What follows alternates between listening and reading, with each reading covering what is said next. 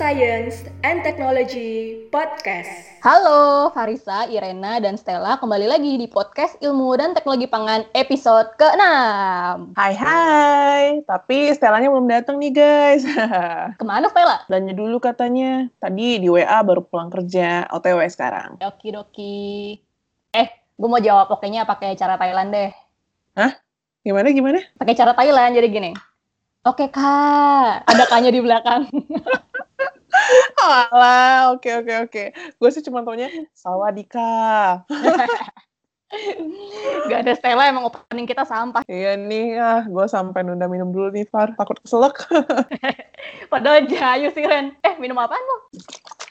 Ini minuman rasa jeruk yang ada bulir-bulir jeruknya itu loh, tahu kan? Oh, kasih nggak tahu. Nggak bisa nyebut merek ya kita. Nggak boleh. Tapi kayaknya fix deh harus bikin trade card nih biar kita bisa endorse. Hahaha, pengen ya. Yo, PR kita nggak cuma topik episode aja ya ternyata. Mm -mm.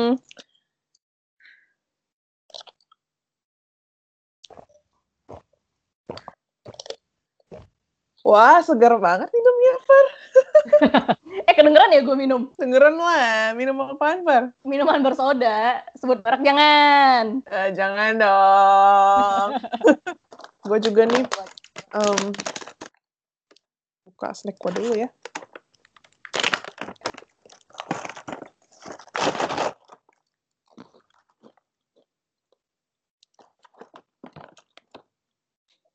Eh, BTW Ren, air berkarbonasi tuh diapain ya airnya? Hmm, menarik kan ya sensasinya kan, Far? Yoi. Air berkarbonasi itu, atau sering juga kita bilang minuman bersoda, kan ada karbon gitu ya, karbonasi. Pakai karbon dioksida tuh untuk kasih sensasi kayak, kalau menurut gue tuh kayak busa yang berdesis. nah, hmm. biasanya gas karbon dioksida itu sebagai bahan pengkarbonasi dimasukin dengan cara injeksi atau nyuntikin gas ke dalam aliran air atau bisa juga ke produk akhirnya si minuman berkarbonasi lo itu atau bisa juga ditambahin ke cairan statis dalam wadah atau bejana gitu yang bertekanan. Jadi hmm. biasanya setelah selesai diramu minumannya diformulasi, di mixing segala macem, terus dilanjut ke proses lainnya, misalnya pasteurisasi kalau diperlukan, lalu melanjut ke proses pendinginan, terus diinjek deh gasnya gitu. Tapi kalau kayak gue tahu nih kayak minuman lo, kayaknya produk minuman bersoda lo tuh nggak perlu pasteurisasi deh kayaknya. Soalnya ya, iya sih. Mm-mm, biasanya sih kayak produk jus gitu ini pasteurisasi. Gue sih mikirnya pasteurisasi tuh um, susu sih Ren. Iya. Iya, yeah, tapi ternyata jus juga ada ya. Iya. Estella mana ya? Aku nggak muncul-muncul sih dia. Akan permen dulu deh. Hmm. Gue jadi ikutan perhatiin komposisi gue nih, nih komposisi minuman gue nih. Emang ada air berkarbonasi juga, Ren? Ya nggak sih. Penasaran juga nih isinya apa aja. Hmm, terus isinya apa? Isinya, Ternyata. air kembang, Far. nggak denger. Sae, Bu. Bercandi nih, ah. Iya nih, garing gue. Jadi isinya tuh ada air, gula, bulir jeruk 4,7 persen, konsentrat jeruk mengandung sari buah 5,3 persen, pengatur keasaman, asam sitrat, trinatrium sitrat, vitamin C, perisa alami, pewarna alami, beta karoten, CI nomor 75130. Hmm, eh, eh bulir jeruk 4,7 persen tuh apa ya Ren? Mm. Stella nih masuk. Halo guys, maaf ya telat nih. Maaf, maaf, maaf banget nih. Akhirnya. Ke mana aja, Bu? Ini belanja dong guys. Kan kita mau snack party nih sekarang. Oh iya, bener sih. Oke okay, guys, let's get this party started. Yuhu, yuk, yuk, yuk, yuk.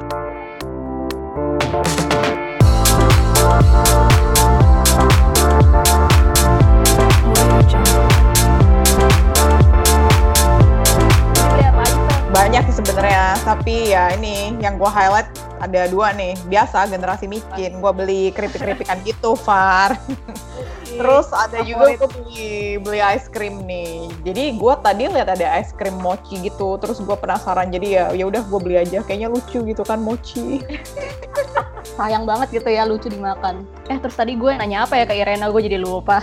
Eh iya bener, kalian udah ngomongin apa aja nih dari tadi? Tenang aja Stel, kebanyakan ngalor ngidul kok Stel. oh gitu ya, ya? Ya lumayan lah ya, nggak berfaedah ya. enggak sih, enggak sih, udah mulai faedah dikit. Jadi tadi lagi ngomongin minuman jeruk gue nih Stel. Hmm. oh, Terus ya.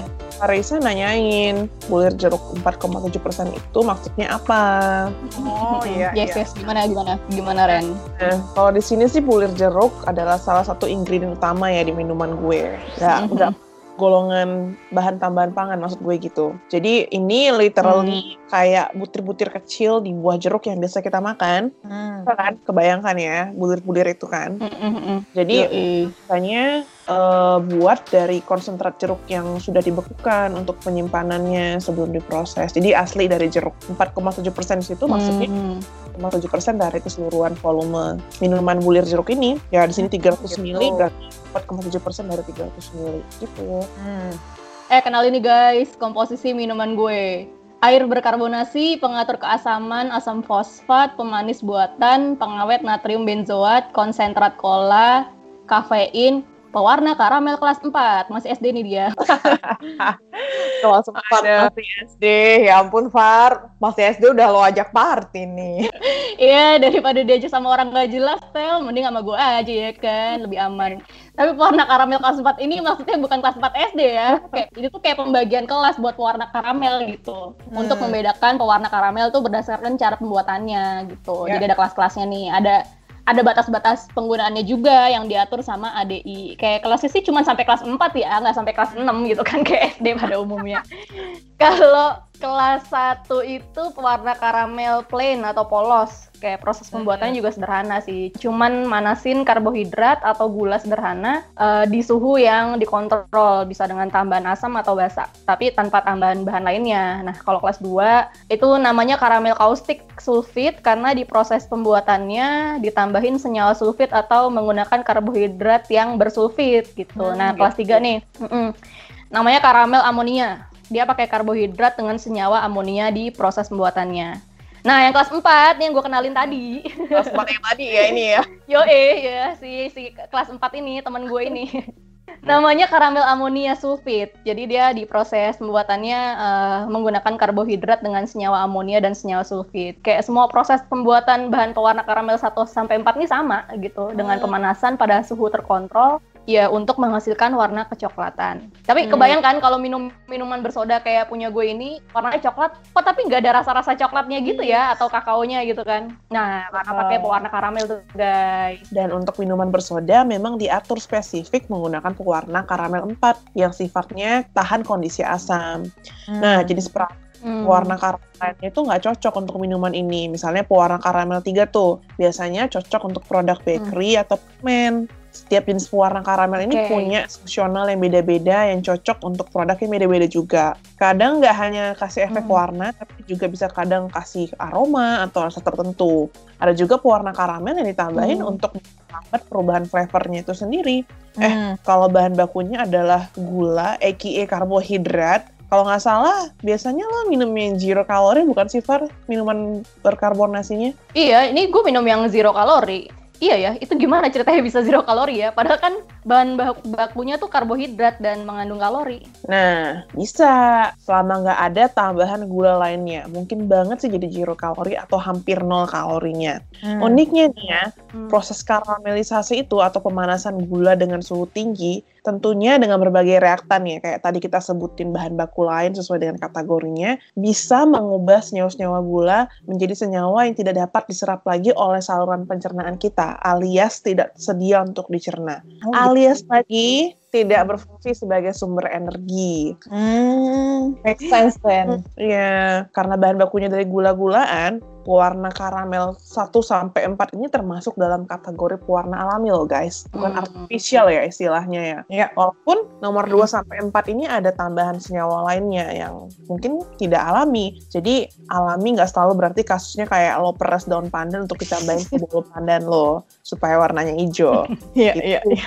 Bisa kita sama-sama cek kalau misalnya mau belajar lebih lanjut itu di peraturan BPOM nomor 11 tahun 2019 tentang BTP ya untuk lengkapnya.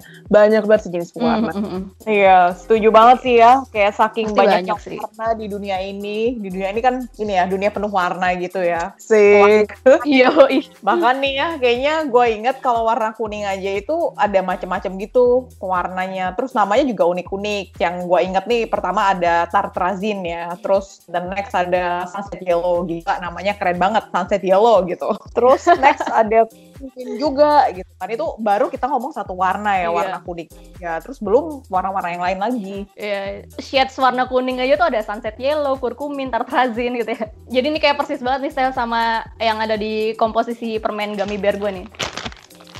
Ini warnanya macem-macem nih.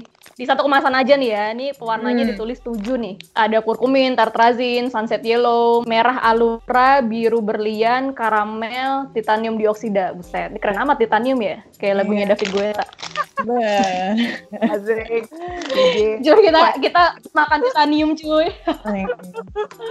Kalau di snack pillow gue, malah selain ada merah alura, kayak lo itu ada juga biru alura, Far. Aluranya banyak Oh, banget ya, ada merah, ada gitu ya? biru. Yoi.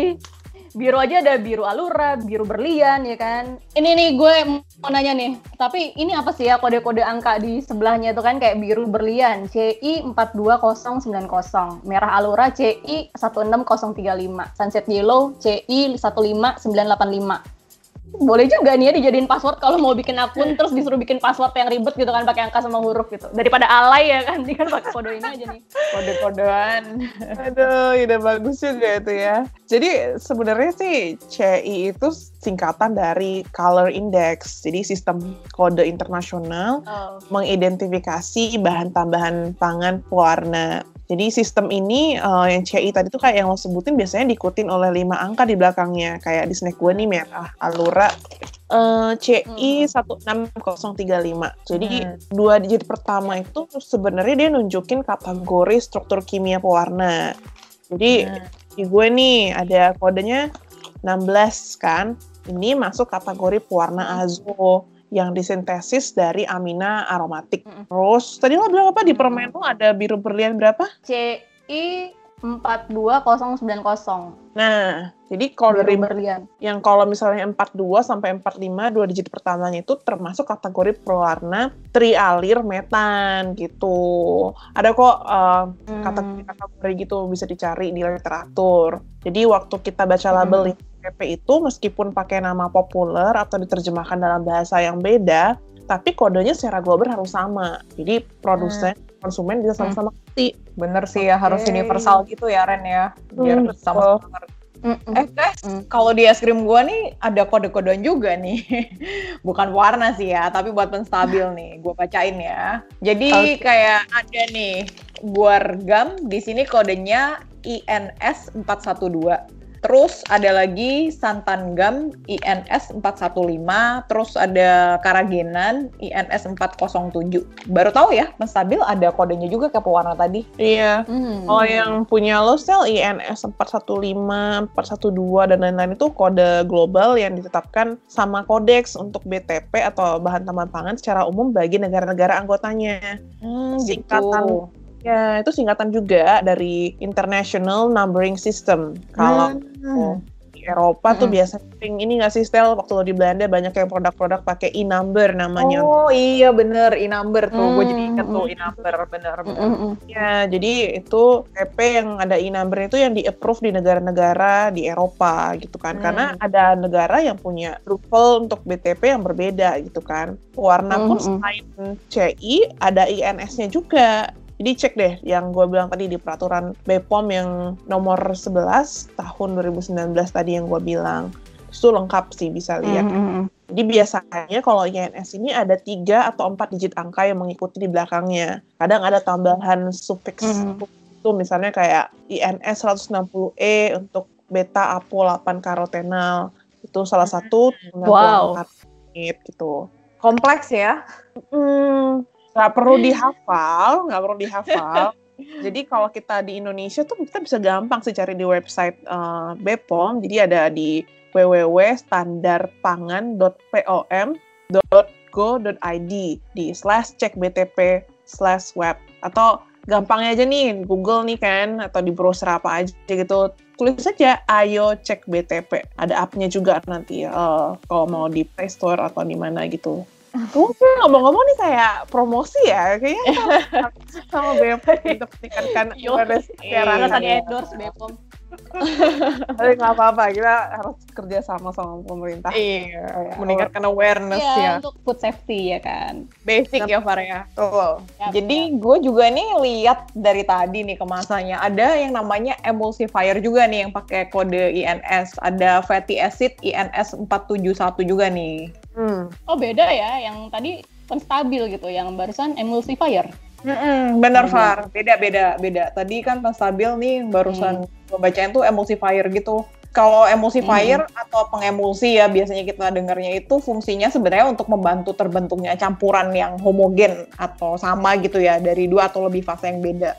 Gampangannya itu kayak air sama Hmm. minyak gitu kan. Kayaknya di es krim gua kan air sama minyak kan kalau pada umumnya dia nggak bisa bersatu nih ya.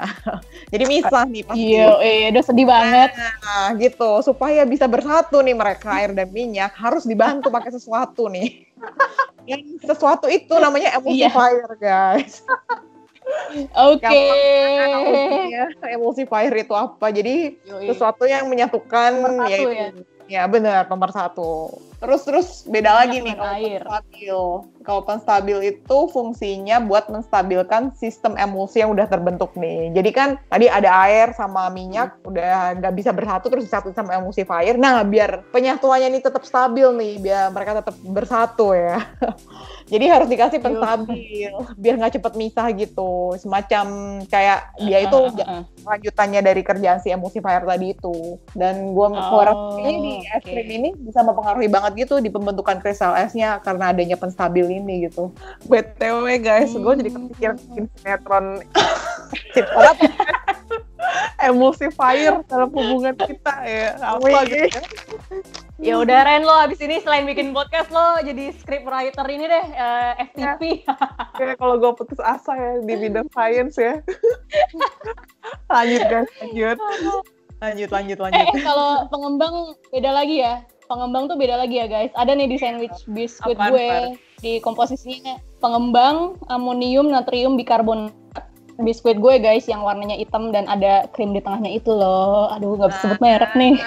gue pengen. Tuh. Ini gue mau nyebutin yang di iklannya tapi kayaknya itu udah trademarknya mereka banget sih jadi nggak bisa. Iya, iya, iya, iya.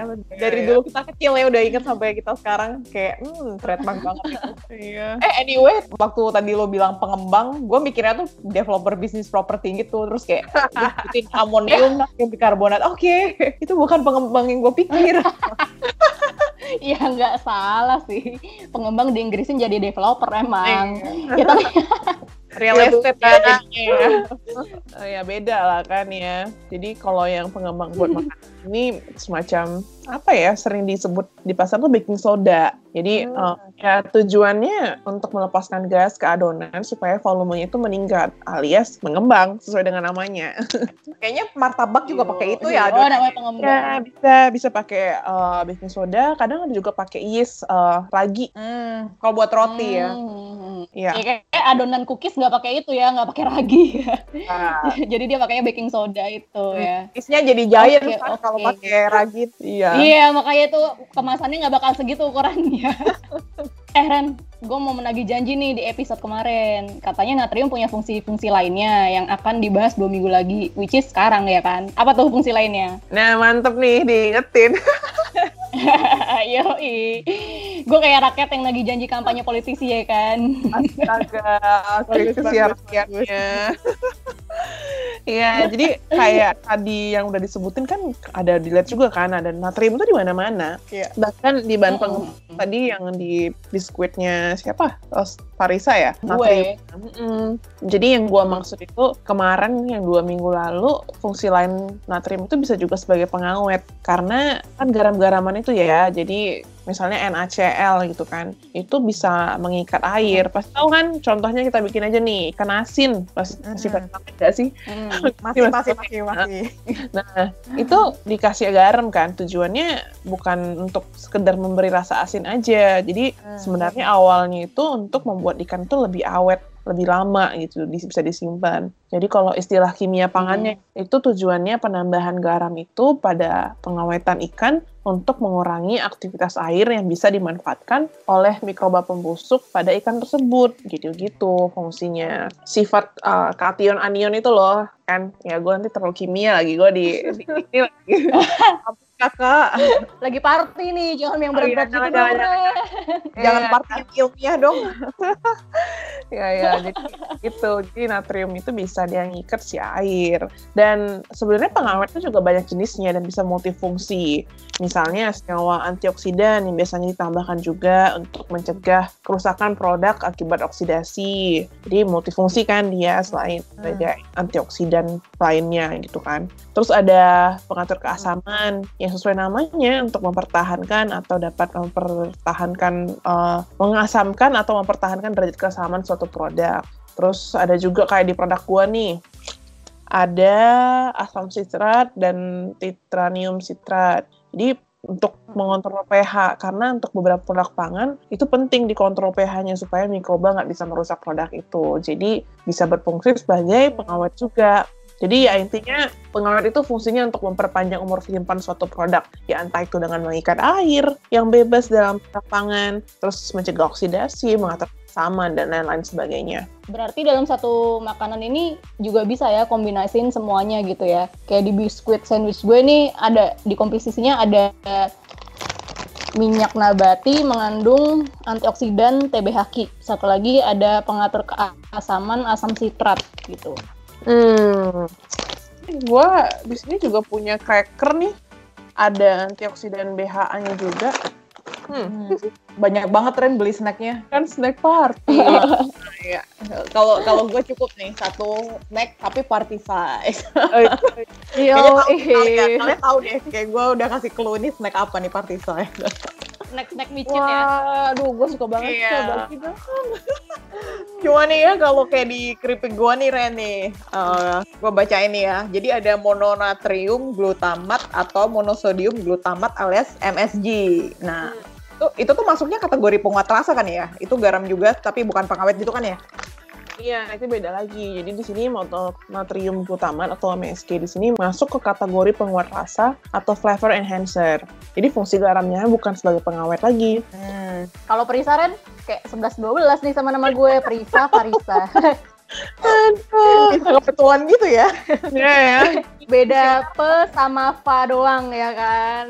Hmm. Gimana gimana gimana? Bukan beda Far. Jadi perisa ini emang unik ya. Kalau di peraturan BPOM sendiri disebutkan bahwa untuk BTP perisa menyesuaikan lagi ketentuan peraturannya perundang-undangan yang lain. Jadi termasuk batas penggunaannya. Okay. Jadi kayak terpisah gitu. Jadi kayak lo bilang tadi di atas tuh ada yang misalnya bukan sekedar memberikan rasa manis. Kalau memberikan rasa manis disebut pemanis gitu kan. Ini perisa yang misalnya kasih rasa kalau kayak gue gitu misalnya perisa sintetik coklat dan vanilla gitu. Hmm. Ya bener sih, bener kata Irina tadi sih. Emang kayak kalau perisa itu nggak selalu memberikan rasa manis ya. Jadi kalau tujuannya untuk memberikan rasa manis, ada ada kategorinya tadi kayak udah disebut sama Irena ya. Kategorinya tuh pemanis. Karena kalau perisa itu ya sama sih tadi kayak di gua nih gue punya ice cream ya sekarang kayak ada tulisannya nih artificial hmm. flavoring vanilla sama coklat gitu kan tapi ada juga nih di sini di kemasan ditulis high fructose corn syrup. Jadi kalau yang yang barusan gue sebut itu yang corn syrup itu dari fruktosa itu kayaknya yang ini ya yang baru masuk kategori pemanis gitu kan Ren? Mm -mm, tuh Stel. Jadi ya pemanis itu ya BTP mm. yang bisa kasih rasa manis baik yang alami mm. maupun buatan atau artificial. Ya. Macam-macam juga ya pemanis itu ya kayak di permen mm. gue nih ada sirup glukosa, bahkan ditulis juga gula doang, entah jenisnya apa. Ya mungkin gula yang biasa kita pakai masak atau minum teh ya. Iya. Terus kalau di sandwich biskuit ini ada gula, sirup fruktosa, bahkan ada dextrosa nih. Eh ini apa sih humectan? Di mana Fer? Humectan? Di permen gummy bear gue ada nih humectan sorbitol dalam kurung sorbitol. Oh. Betul. Jadi humectan itu bahan yang uh, higroskopis alias mudah menyerap air untuk mempertahankan kelembatan hmm. tangan. Jadi atau tadi yang gue bilang di atas untuk mengatur aktivitas air. Jadi sorbitol itu salah satu hmm. BTP multifungsi, jadi bisa sebagai humectan, hmm. bisa juga masuk kategori pemanis karena dia masuk dalam jenis senyawa gula alkohol. Hmm, okay. gitu ya. Nih, gue lagi lihat-lihat tempat gue juga nih snacknya. Terus bentar nih, hmm, kayaknya ada yang menarik nih. Hmm, jadi di keripik gue nih guys, hmm, gue menemukan komposisi yang bikin orang cemas dan overthinking nih kayaknya. Karena dari kata-katanya udah kayak mikirnya apaan sih ini gitu kan. Kayak super complicated. Apaan jadi tuh? Dibilang, dibilang ada ini Far, dinatrium ribonukleotida. Karena namanya kayak bio gitu ya. Iya, nukleotida, nukleotida gitu. kayak kayak kalau makan itu bisa mengontrol DNA banget ya dan serem, nukleotidanya ya kan. iya, padahal ini loh sebenarnya itu masuk kategori penguat rasa semacam MSG gitu sih. Hmm, bener sih, tapi yang begini-begini nih guys, yang orang kira kayak bahan kimia berbahaya, terus jadi kan mikirnya makin aneh ya kalau makan kayak, aduh bahaya nggak Hmm. ya? Padahal yang tertulis di komposisi makanan yang kemasan itu yang apa package food ini sebenarnya ya bahan tambahan pangannya tuh harusnya udah food grade ya, ya alias bisa aman Iya. untuk dimakan dengan takaran tertentu karena harusnya mereka juga udah dari industri itu udah ada aturannya gitu dan mereka ikutin aturannya itu buat penambahan BTP-nya gitu. Hmm, iya sih. Mungkin orang mikirnya kayak yang ada di reportase atau investigasi zaman dulu itu ya, setelah yang ada di TV, ya kan? Oh, yang iya, penjual iya, iya. jajanan abang-abang yang suka, Oh iya, sih. Jualan di depan SD gitu ya kan? Ya Yang suaranya ini ya Far yang disamarkan gitu. Iya, iya. Iya yang namanya juga disamarkan terus ngomongnya kayak ngebelakangin kamera gitu kan gelap jadi nggak bisa lihat siapa itu. Terus kayaknya Iya. acaranya satu sore nggak sih Iya, waktu bener. itu? Aduh, gue udah lupa. Tapi sore-sore bener, sore-sore gue Iya kan itu ya. sore-sore itu bener banget sih. Atau mukanya digelapin ya kan? Ya pokoknya penjual jajanan underground gitu lah yang nggak masuk industri ya. Iya. itu kan ngakunya kayak eh, misalnya nih bikin tahu pakai formalin atau bikin es Hmm. pewarnanya pakai pewarna tekstil lah gitu kan Ya. ya ya di sisi satu- di sisi, satu sisi itu bagus sih kita kayak jadi tahu kalau ada penjual makanan yang nakal gitu kan dalam berdagang tapi kayak sekaligus bikin kita jadi parno kalau ketemu makanan yang warnanya terlalu terang atau terlalu nyala gitu Hmm. jadi kalau ketemu sama nama yang aneh-aneh kayak dinatrium ribonukleotida titanium dioksida humectan dan lain-lain mikirnya jadi ini mengandung zat kimia berbahaya nih gitu kan Iya. Padahal kayak semua yang kita makan kimia gitu kan. Air yang kita minum juga zat kimia, Bro. H2O, ya kan? Iya sih, Parno ya. Biasanya yang nakal-nakal gitu produsen ini sih UMKM ilegal ya, yang mungkin belum paham food safety dan konsep bahan tambahan pangan. Hmm. Ya, untung Iya. gitu dengan bahan baku yang murah. Jadi eh, mereka nggak tahu juga kali kayaknya nger apa efek dari konsumsi pewarna tekstil misalnya atau kalau konsumsi formalin gimana dampaknya untuk kesehatan dalam jangka panjang. Jadi em, ya, bagi mereka ya pengen bikin supaya warnanya makan itu menarik em, buat dimakan dengan bahan pewarna yang harganya murah tapi ya bahaya kan nggak food grade Bener banget bahaya sih ya. Eh Ren, tapi kalau ada klaim pewarna alami itu apakah bener-bener alami ya? Misalnya kayak ditulis pewarna alami beta karoten kayak minuman lo kan tadi lo nyebut itu ya. Hmm. Itu emang beneran alami gitu ya. Kalau yang tartrazin, biru berlian, merah alura itu kan yang artifisial. Kalau yang alami itu gimana sih maksudnya alami beneran? Ini pertanyaan bagus nih, Far. Jadi gue udah sempat, agak nyinggung di atas awal-awal kita ngobrol tadi. Jadi kalau menurut peraturan BPOM nomor 11 tahun 2019 tentang BTP, arti pewarna alami Hmm. adalah pewarna yang dibuat dari proses ekstraksi, isolasi, atau derivatisasi atau sintesis parsial dari tumbuhan, hewan, mineral, atau sumber alami lainnya, termasuk pewarna identik Hmm. alami. Jadi, sebenarnya definisi Hmm. ini relatif. Kalau lo Hmm. bilang tuh beta karoten alami yang diekstrak dari wor- wortel, eh, belum tentu begitu gitu. Jadi, em, Hmm. tapi kalau lo bilang beta karoten yang dimaksud di sini struktur kimianya sama persis dengan beta karoten yang dapat diperoleh dari wortel, ya bisa dibilang benar itu alami ya, di quote alami gitu. Karena eh, sebenarnya Mm, mm, mm. bisa kok sintesis secara kimiawi dan hasilnya identik dengan struktur kimia dari sumber alami dan dimetabolisme dengan perlakuan yang sama dalam tubuh. Jadi ya alami, Oke. tapi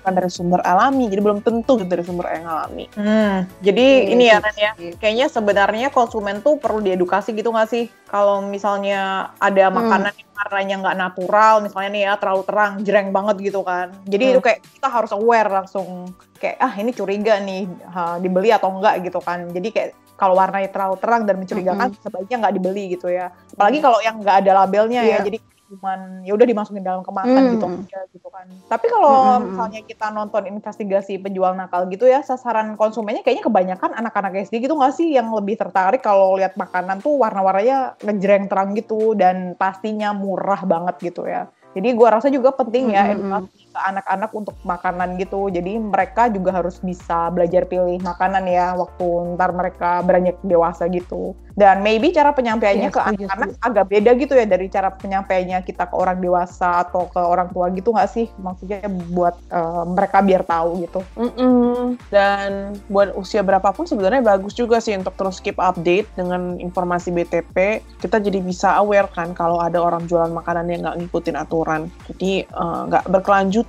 gitu. Bisa kasih tahu ke orang juga. Jadi jangan sampai bikin miskonsepsi juga tentang BTP yang sebenarnya aman untuk ditambahan ke makanan, tapi malah jadi takut, jadi parno seolah-olah itu bahan kimia berbahaya. Sekali lagi ya, BTP bahan tambahan pangan. Jadi ya, Ya. selain itu ya kalau yang bukan bahan tambahan pangan ya memang bahaya gitu bukan. Tapi Hmm. kalau BTP ini Mm-mm. bukan bukan bahan kimia berbahaya. Jadi kalau ada nama-namanya yang aneh pakai nama-nama kimia ribet gitu kadang orang udah parno duluan. Ya dicek Hmm. aja gitu. Kan tadi kita udah sebutkan Mm-mm. websitenya bisa cari BTP itu apa gitu. Jadi jangan judge duluan guys. Kalau gue sih secara personal dulu juga sering parno ya sebenarnya buat makan ini itu bawaannya curiga. Tapi sekarang kan udah ngerti, tahu juga kalau produk makanan itu diatur sedemikian rupa penambahan BTP-nya agar jumlahnya aman bagi konsumen. Terus banget. juga Hmm. yang jelas di labelnya kan supaya nolong kita. Itulah gunanya label pangan. Ada komposisinya, kita bisa cek juga dari kemarin kita belajar tentang nutrition fact kan Ya benar. yang jelas apa pun yang berlebihan gak baik. Jadi kalau gue Setuju. sampai sekarang sih makannya dengan bahagia apa yang gue mau makan, tapi jaga juga jangan sampai kebablasan. Makanya sekarang gue happily betul. join segmen ini guys. Yes, kan gimana? ya kalau gue sih sama Ren kayak lu basically sama karena apa ya basically udah ada knowledge tentang BTP tadi ya bahan tambahan pangan gitu. Jadi gue sendiri lebih selektif sih kalau pilih makanan dilihat dulu komposisinya labelnya kayak kemarin kita bahas ya di episode sebelumnya. Terus physically juga dilihat sih dari segi warnanya gitu wajar nggak? Misalnya terlalu ngejreng terus ada warna yang belum pernah gue lihat tiba-tiba ada di makanan gitu kan. Kayak I have to question that gitu terus Hmm, kayak misalnya oke. dari bau juga gue kayak cek gitu kan ini baunya gimana wajar nggak terus kayak dari rasa juga misalnya rasa manisnya atau rasa asinnya wajar nggak gitu kan jadi sebenarnya jadi lebih selektif sih kalau udah tahu tentang BTP tapi gue Mhm. juga sih mikirnya ya lebih realistis aja sih kayaknya menurut gue sekarang ya nowadays BTP itu nggak bisa dihindari 100% kayak kita nggak makan BTP sama sekali gitu jadi Hmm. kayak gue lebih benar. mikirnya gini kalau misalnya oh ya udah gue nggak bisa hindarin itu 100% kalau gitu apa yang bisa gue lakuin jadi ya gue cuma bi- uh, bisa plan gitu biar risikonya minimal dengan cara tadi selektif dan atur intake juga yang kayak lu sebutin gitu Ren balik lagi Hmm. sih ya ke uh, mindful eating yang selalu kita ingetin di setiap episode podcast kita itu ya mindful eating nggak boleh kebanyakan Betul. That's right. Gue Hmm. juga sama sih kayak kalian. Eh, malah dulu kayak sebelum kuliah teknologi pangan tuh gue nggak tahu kalau ternyata bikin makanan pun ada sainsnya gitu.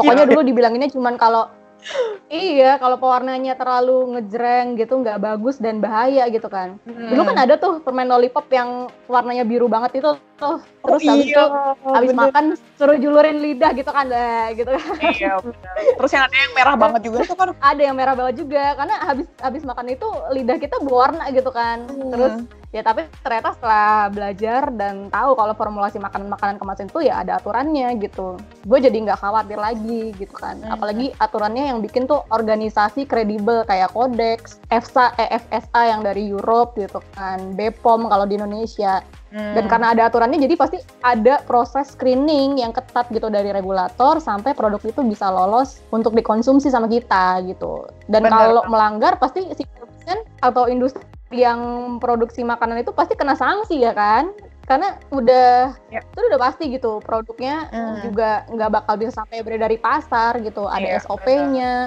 dan ada aturan hukumnya itu ada dasar hukumnya gitu. Mereka kalau aneh-aneh bisa kena kasus hukum juga gitu kan. Makanya daripada ribet mending ikutin aturan gitu. Mau dapat duit kan produsennya ya nggak sih? Iya. Gitu, lu kan mereka juga diaudit Kayak gitu ya berkala. jualannya fair yoi jualannya fair play aja lah. Udah ikutin aturan aja biar lo bisa dapat duit gitu Ya sekali lagi kita nih ngomongin soal makanan kemasan yang diproduksi skala industri ya, industri yang legal gitu, bukan skala UMKM kecil kayak di investigasi atau reportase itu. UMKM juga sebenarnya ada sih yang ngikutin aturan gitu kan. Iya. Cuman kalau lihat yang investigasi investigasi gitu ya itu yang nakal aja dan emang agak lebih sulit untuk mengontrol UMKM gitu kan yang kecil-kecil gitu. Hmm. Jadi ya intinya kalau beli makanan kemasan nggak perlu khawatir sih ya dengan keamanan ingredients di dalamnya ya. Paling yang perlu lo perhatiin tuh jumlah asupannya aja gitu kan. Makanya episode kemarin kita bahas soal nutrition fact tuh lagi-lagi ya kan. Ini iya. nyambung dari yang kemarin-kemarin gitu. Hmm. Atau kalau lo punya alergi dari bahan yang ada di makanan itu itu bisa lo perhatiin gitu. Hmm. Nah ini nih pas banget nih. Kalau tadi gue udah nagih janji ke Irena, sekarang gue mau nagih janji ke Stella soal informasi alergen. Oh, Bagaimana Stella? Marisa, Marisa hari ini tagih-tagih janji nih. Oh iya, ngeri Marisa. ngeri Debt kolektor. Kolektor janji. bayar sel, bayar sel. Bayar nih, gue bayar nih, gue bayar ke Marisa. Iya, Jadi ya, siap, tentang, siap. tentang tentang alergen itu ya. Jadi informasi tentang alergen ini biasanya juga uh, emang sih ditulis di bawah komposisi yang kemarin kita obrolin minggu lalu ya di kayak nutrition fact terus ada komposisinya juga. Nah, biasanya di bawah komposisi itu ada nih ditulis tentang alergen gitu. Dan biasanya tulisannya tuh tuh ada pendahuluannya gitu kayak nggak tahu sih mungkin udah universal ada ketentuannya gitu ya. Tapi biasanya ada tulisan kayak uh, peringatan alergen terus mengandung alergen terus ada tulisan juga lihat daftar bahan yang dicetak tebal. Intinya uh, menyebutkan sesuatu tentang alergen gitu. Jadi kayak kasih precaution, kasih warning ke konsumen gitu. Nah, terus biasanya di komposisi itu bahan-bahan yang mengandung alergen kadang-kadang itu juga di bold gitu tulisannya. Nah, kalau di es krim gua nih ada nih beneran. Jadi di es krim gua nih yang di bold itu ada chocolate sauce atau saus coklat, terus ada juga susu bubuk skim, terus mentega, sama sulfit. Nah, berarti bahan-bahan yang di bold tadi ini yang barusan gue bacain di kemasan es krim gue ini bahan-bahan yang mengandung alergen. Jadi dia berpotensi untuk menimbulkan reaksi alergi bagi badan kita gitu kalau dimakan. Jadi penting banget nih. Iya, penting banget loh guys. Uh, perhatiin informasi alergi ini. Kalau kalian ada alergi ya, misalnya kayak alergi susu, kacang tanah, sulfit atau kalau susu tuh bisa juga intoleran ya, kayak laktos intoleransi. Hmm perlu diperhatiin hmm. banget sih itu. Iya, bener bener bener setuju sih Ren masalah alergi ini penting banget ya. Soalnya kalau nggak konsekuensinya juga gede banget. Iya, ya, jadi iya benar benar benar. Jadi emang harus perhatiin juga sih ya untuk aspek keamanan pangan bagi kepentingan personal kita sendiri supaya ya nggak susah juga kita setelahnya gitu kan. Misalnya kayak tadi alergi udah tahu alergi terus nggak baca label eh ternyata ke trigger gitu kan. Terus misalnya nggak bawa epipen atau nggak bawa antihistamin kan jadi kayak susah sendiri gitu kan. Dan kadang-kadang di certain case kan juga bisa mengancam jiwa juga ya. Jadi kan kayak serem banget gitu ya kalau nggak tahu gitu nggak baca gitu. Nah ini juga sebenarnya informasi alergen di bahan makanan ini juga sekaligus ngasih peringatan juga sih tentang penggunaan alat produksi yang dipakai untuk membuat produk lainnya jadi bisa tahu gitu adanya kontaminasi alergen gitu. Bisa juga dia ngasih tahu asal usul bahan pangannya juga dari mana. Misalnya dari tumbuhan atau dari hewani gitu. Kayak misalnya ada gelatin dari sapi, terus ada emulsifier dari bahan nabati gitu. Terus bisa juga ngasih tahu kalau ini makanan itu diasalkan dengan proses khusus. Misalnya kadang-kadang kita suka baca kan ada kayak oh dibuat dari uh, kedelai non GMO gitu kan. Kayak berarti itu nggak dibuat dari rekayasa hmm. genetika gitu-gitu sih, benar. Kalau peringatan makanan mengandung bahan tidak halal, misal mengandung babi gitu. Itu juga termasuk informasi itu ya, Stel? Iya, itu juga bisa sih, Far. Iya, biasanya ditampilin uh, juga sih itu, benar. Ya, jadi informasi hmm. ini walaupun berbeda ya dari komposisi, tapi biasanya penulisannya tuh suka digandeng sama komposisi. Sementara kalau informasi komposisi itu sendiri adalah informasi keseluruhan bahan baku dan bahan tambahan pangan yang dipakai untuk membuat makanan itu. Jadi, urutan bahan yang ditulis duluan biasanya bahan yang paling banyak digunakan untuk membuat makanan itu atau bahan hmm. utama di formula produk pangan itu. Baru yeah. setelah itu BTP-BTP-nya hmm. ya jumlahnya cenderung lebih sedikit. Hmm. Nah, kalau di hmm. apa bahan utamanya udah dicetak tebal dan mengandung alergen, terus lo alergi sama bahan itu, ya udah tanya dokter aja guys, boleh dimakan apa enggak. Ada iya tes alergi kok di rumah sakit atau klinik tertentu. Bisa dicek.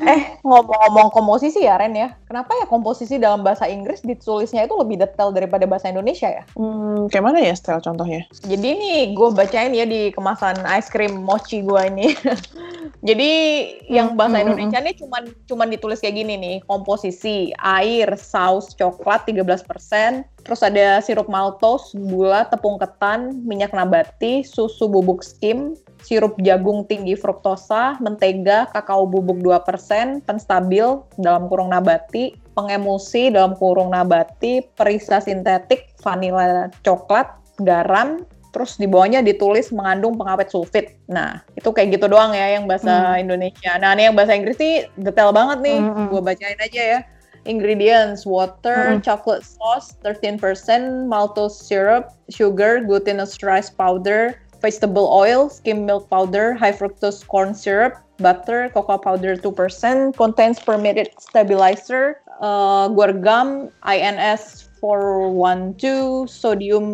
CMC ya, carboxymethyl cellulose, INS 466. Oh ya. Yeah and then santan gum INS uh, 415, karagenan INS 407, karobin gum INS 410, emulsifier mono and diglyceride of fatty acid INS 417. Aduh, panjang banget tiga. banyak sih. Banyak banyak. Tarik nafas, Sel. Oke, bentar, bentar. Mau selesai, mau selesai nih. Artificial flavoring, vanilla and chocolate, uh, terus ditulis salt and contain preservative sulfite gimana? Beda kan kayak lebih detail gitu kayak di Indonesia nggak ada INS INS-nya hmm. terus kayak apa ya lebih detail aja sih gue ngelihatnya ini tadi. Kok bisa beda, beda gitu beda ya? banget sih yang Inggris stabilnya kayak dijabarin pakai kode-kode juga kayak gorgam sampai lo bisa nafas iya, dia lebih lebih detail lah. Iya. Minum dulu sel.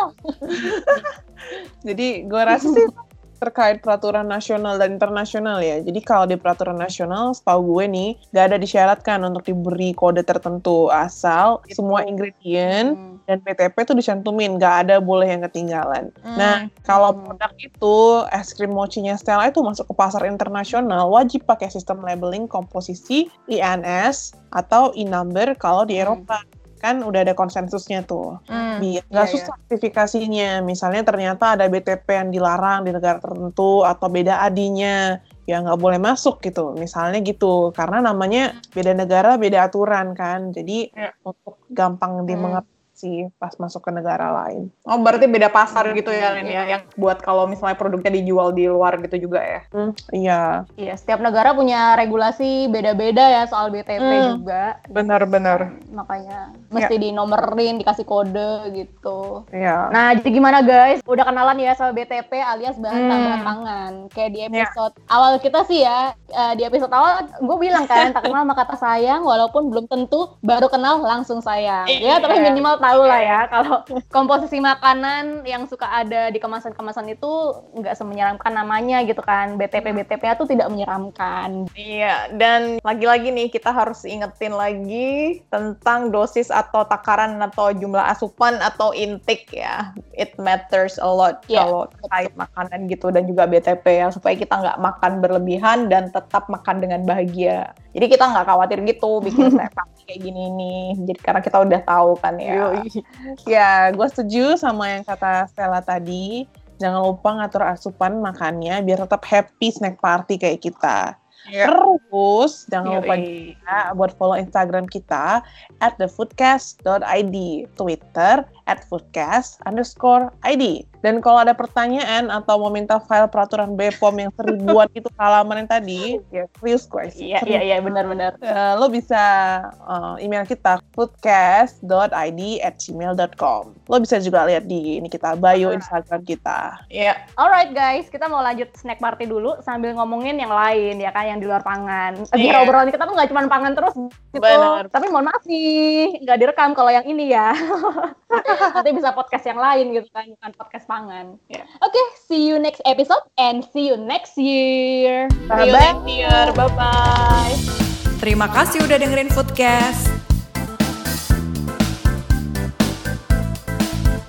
Semoga podcast kita bermanfaat ya. Sampai jumpa di episode selanjutnya.